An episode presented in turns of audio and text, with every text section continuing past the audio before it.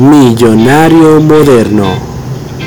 Hola chicos, ¿qué tal están? Yo soy Isaías Mejía y quiero hablarles del tema de hoy muy muy importante. Es el proyecto de vida. Vamos a saber qué debemos tomar en cuenta para un proyecto de vida, que no, que nos ayuda. Y lo vamos a definir en varios pasos. Vamos a ir dando pasos y vamos a ir definiendo eh, continuamente. ¿bien? El primer paso es definir quién eres y qué quieres y para qué eres capaz. Bien, es quién eres. Yo soy Isaías Mejía, tengo 24 años y vengo de República Dominicana. Perfecto, ¿verdad? Entonces, ¿qué quieres? Es los tú vas a plasmar en un papel lo que tú quieres, lo que tú quieres lograr. Pero el querer no es simplemente, ah, yo quiero, de boca no. Es quererlo, lo que te apasiona, lo que tú darías todo por tener, lo que tú en verdad tienes en tu pensamiento. Luego viene, después de ese choque de fantasía, viene el choque de realidad, que es para qué eres capaz. Que el para qué eres capaz te va a ayudar a definir cuánto tú necesitas trabajar para lo que tú tienes. Luego hay que, luego hay que identificar las cosas, los elementos que te tienen amarrado. Hay que, hay que ver qué problemas, qué situaciones y qué personas te mantienen en tu zona de confort.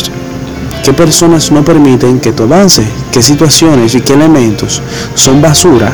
¿Qué elementos no permiten que tú abras la ventana y veas que más allá hay un horizonte hermoso y que hay un trabajo que se puede hacer? Luego de eso viene fijar una gran meta a largo plazo.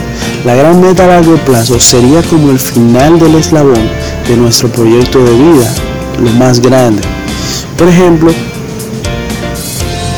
hay un proyecto de vida que es tener mi casa, tener mi vehículo y tener dos niños y una familia feliz. Esa es la meta final, el gran objetivo, el gran eh, la gran meta a largo plazo. Eso es una meta, fíjense que metas grandes, plazos grandes, para que se pueda dar, para que tenga coincidencia con la realidad. Porque no podemos poner una meta grande a corto plazo. Fíjense, por ejemplo, yo no puedo pedir una, una casa de 200 metros para mañana, ni para una semana, ni para un mes porque es una meta grande. Necesito trabajar pequeñas metas para llegar a esa grande. No puedo irme directamente a la grande y si se pudiese, sería muy, muy arriesgado porque no tendría coincidencia con la realidad. No sé si me entienden. Entonces, ¿qué va? Vamos a necesitar fijar pequeñas metas a corto plazo. Esas pequeñas metas son los pequeños pasos que nos ayudarán a acercarnos todos los días, todos los días a la meta final, al objetivo, al último eslabón. Esos son como los pequeños escaloncitos que nosotros vamos a ir subiendo.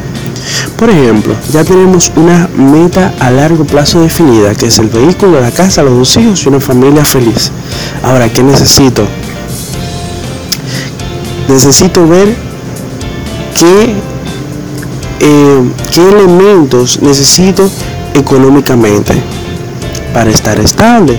Necesito ver que esas pequeñas cosas todos los días. Las pequeñas metas son, por ejemplo, hacer un curso, hacer un pequeño diplomado. Esos son pequeños detalles, pequeñas metas que te ayudarán a llegar a ese gran eslabón, que te ayudarán a, llegar a esa gran meta final. Entonces necesitamos buscar las herramientas que nos ayuden a corto y largo plazo. Necesitamos buscar esas herramientas que nos van a ayudar con las metas a corto plazo y con las metas a largo plazo. Necesitamos ver, por ejemplo, prepararse, tener conocimiento. Para crecer necesitamos ayudarnos nosotros mismos. Ya ahora mismo existen plataformas que nos brindan videos, tutoriales, cursos online, cursos gratis, semipresenciales, incluso cursos presenciales excelentemente buenos. Que nos van a ayudar a crecer y que nos van a ayudar, que nos a ayudar a acercarnos todos los días a metas grandes mediante metas a corto plazo. Necesitamos escribir las cualidades, escribir las cualidades buenas que uno tiene, ¿verdad? Todas las cualidades buenas que uno tiene necesitamos escribirla, necesitamos plasmarla. ¿Por qué? Porque todos los días nosotros necesitamos ver, necesitamos recordarnos a nosotros mismos quiénes somos y a qué somos capaces, que es el punto número uno que trabajamos en este podcast. Luego de eso viene a incrementar los conocimientos. Nosotros necesitamos prepararnos, necesitamos tener mucho conocimiento de cualquier área que nosotros nos queremos concentrar. Nosotros necesitamos, nosotros necesitamos concentrar las fuerzas, concentrar la energía en lo que queremos. No podemos pretender, por ejemplo, que, tenemos, que queremos poner un negocio, pero que vamos a seguir discotequeando de la misma forma que discotequeamos siempre, gastando dinero de la misma forma que lo gastamos siempre y disfrutando de la misma forma que disfrutamos y derrochamos siempre. Se necesita hacer una organización, hacer un cambio de estructura, remover realmente eh, los elementos que te tienen eh, eh, estancado, los elementos que te tienen, que no te dejan avanzar. Yo recomiendo, yo personalmente recomiendo, inspirarte en mínimo 5 libros.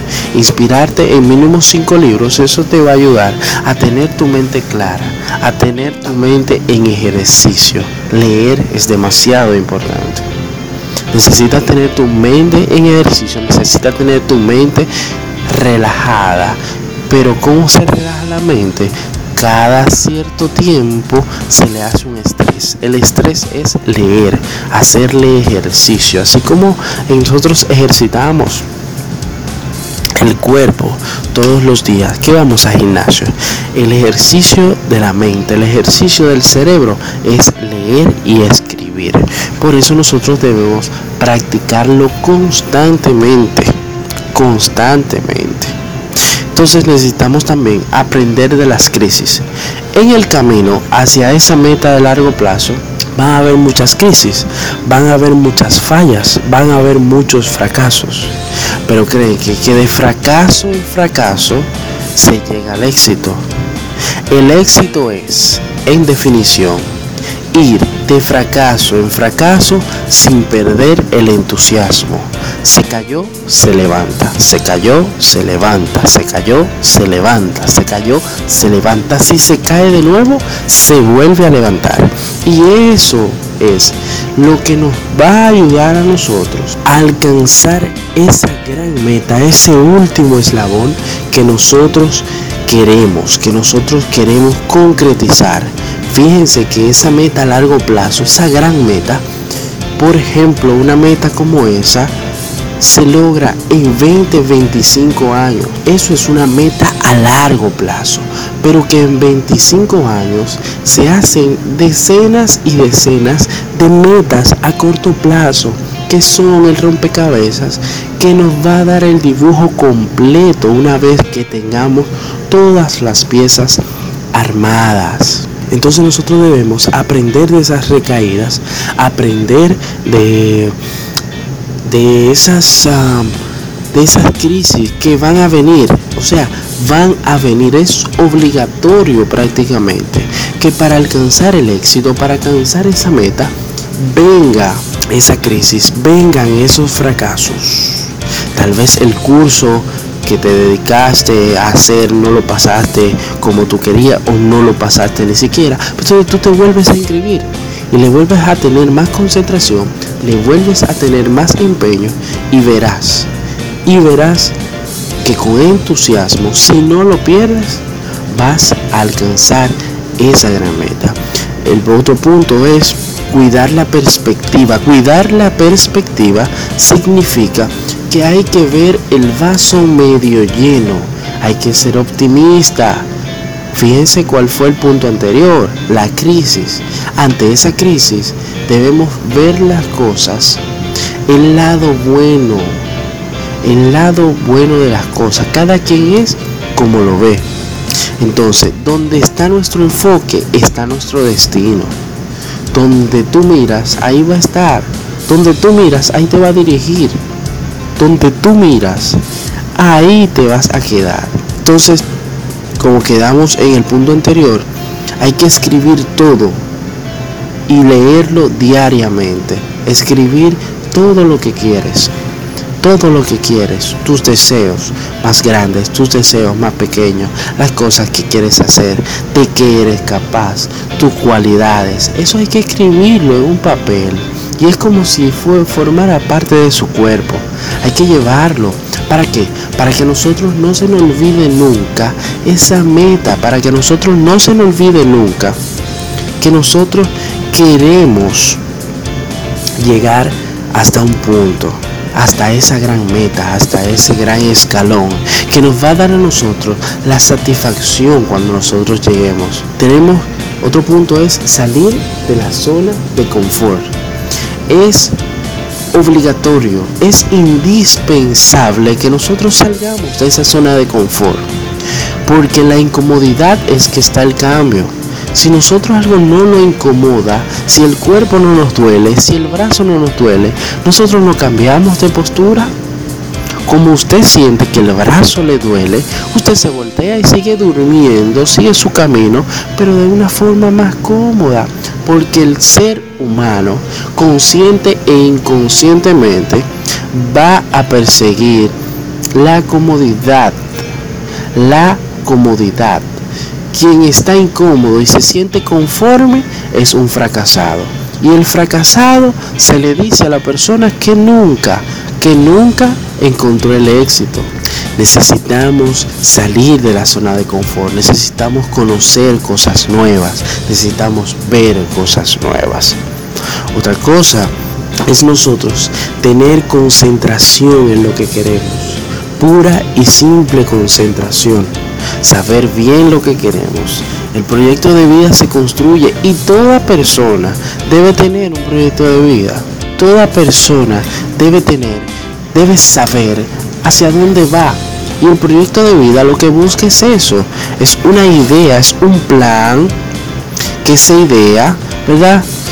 Mm, que nos dice lo que debemos seguir. Tres cosas fundamentales del proyecto de vida es la visión, la misión y las metas, como ya la hemos definido, las metas a largo plazo y a corto plazo.